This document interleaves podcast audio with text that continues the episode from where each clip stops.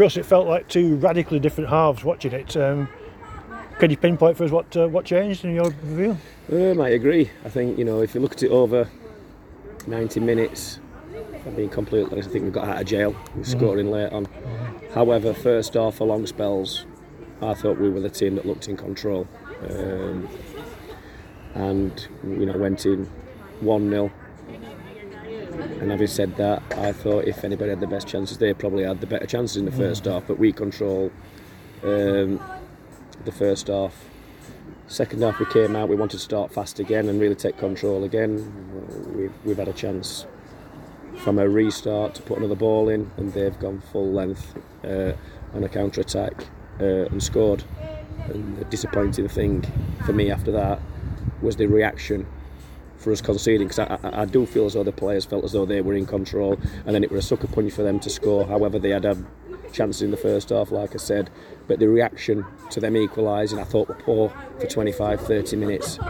Um, and then when they got their noses in front again I think we went again. Uh, I think we stopped feeling sorry for ourselves. And we went again and we equalised. Um, so I think if you if you go over the 90 minutes and we started really well and they had the chances that I think in the last bit I, don't think you can manage games like that. I don't think you can you can play and expect to win. If you're winning 1 0 and you're on a win and you expect to be 2 0 and then they equalise, then you go soft for half an hour. I don't think you can expect to win. So, on the, on, on, on the side of that, I'm saying I think we got away with uh, with a point in the end. But scoring a late equaliser is always a sign that the spirit hasn't gone, isn't it? Well, it is. We said that away at Blyth, and the disappointing thing away at Blyth was we, we, we, performed well, and it's a game that you don't lose. So today, a positive for us was in a game where second half the game got away from us. We didn't lose it. We went we went two one down, but didn't lose it. Found a way to get back in. Regan's hit the crossbar from edge of the box, then he's kept going and, and, and got himself a deserved goal.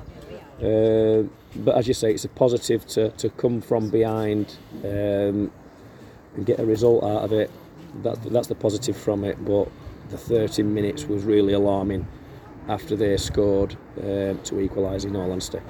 Regan, Regan's telling us that he planted it in the top corner. he can tell you what he wants as long as it's on score sheet. Other people said it was deflected. no, he put it in top corner. Yeah. If, if, if, it's from me, he's put it in top corner. Yeah. So, I mean, is it fair to say, well, I've always thought that a draw is as good as your next result. So if, if, if we beat Farsley, this will look a good result. Well, I think if you look over, you know, of a Christmas period, and everybody looks it, it's a congested time, and uh, we were disappointed that the game got called off the other day, but we've got away from home and picked three points up, and you know, so after two games, we've got four points, which I feel as though it's a good return. Probably nine times out of ten, you'd be looking for that to be flipped, and the three at home and one away. However, we've got four points from two games, um, and then obviously the next game uh, Fars will be looking to try and get three games, and if we can get a, a return of seven points from three fixtures over Christmas, however that, however it's materialised today, it will be a good return. But we can't get away from that 30 minute spell, which won't be. Well, also on the on the plus side. Um, we had um, Jacob Grattan and George Cantrell on the bench, so that those are strong options to, to bring I think on. So, I think so. We said that before game. You know, all of a sudden we've got we've had players out injured and COVID and you name it. Everything that could have gone against us has gone against us.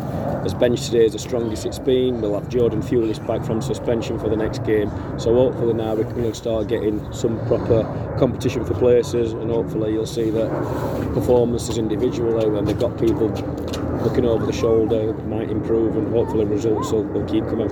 And, and finally, Ross, any, any news on Kane Felix? Because people always ask me. Well, Kane's Kane Kane had a with a tattle that were away at Brackley. Um, real heavy tattle from Gaz Dean, their skipper. He's dislocated Kane's fingers. He's broke the underside of his foot.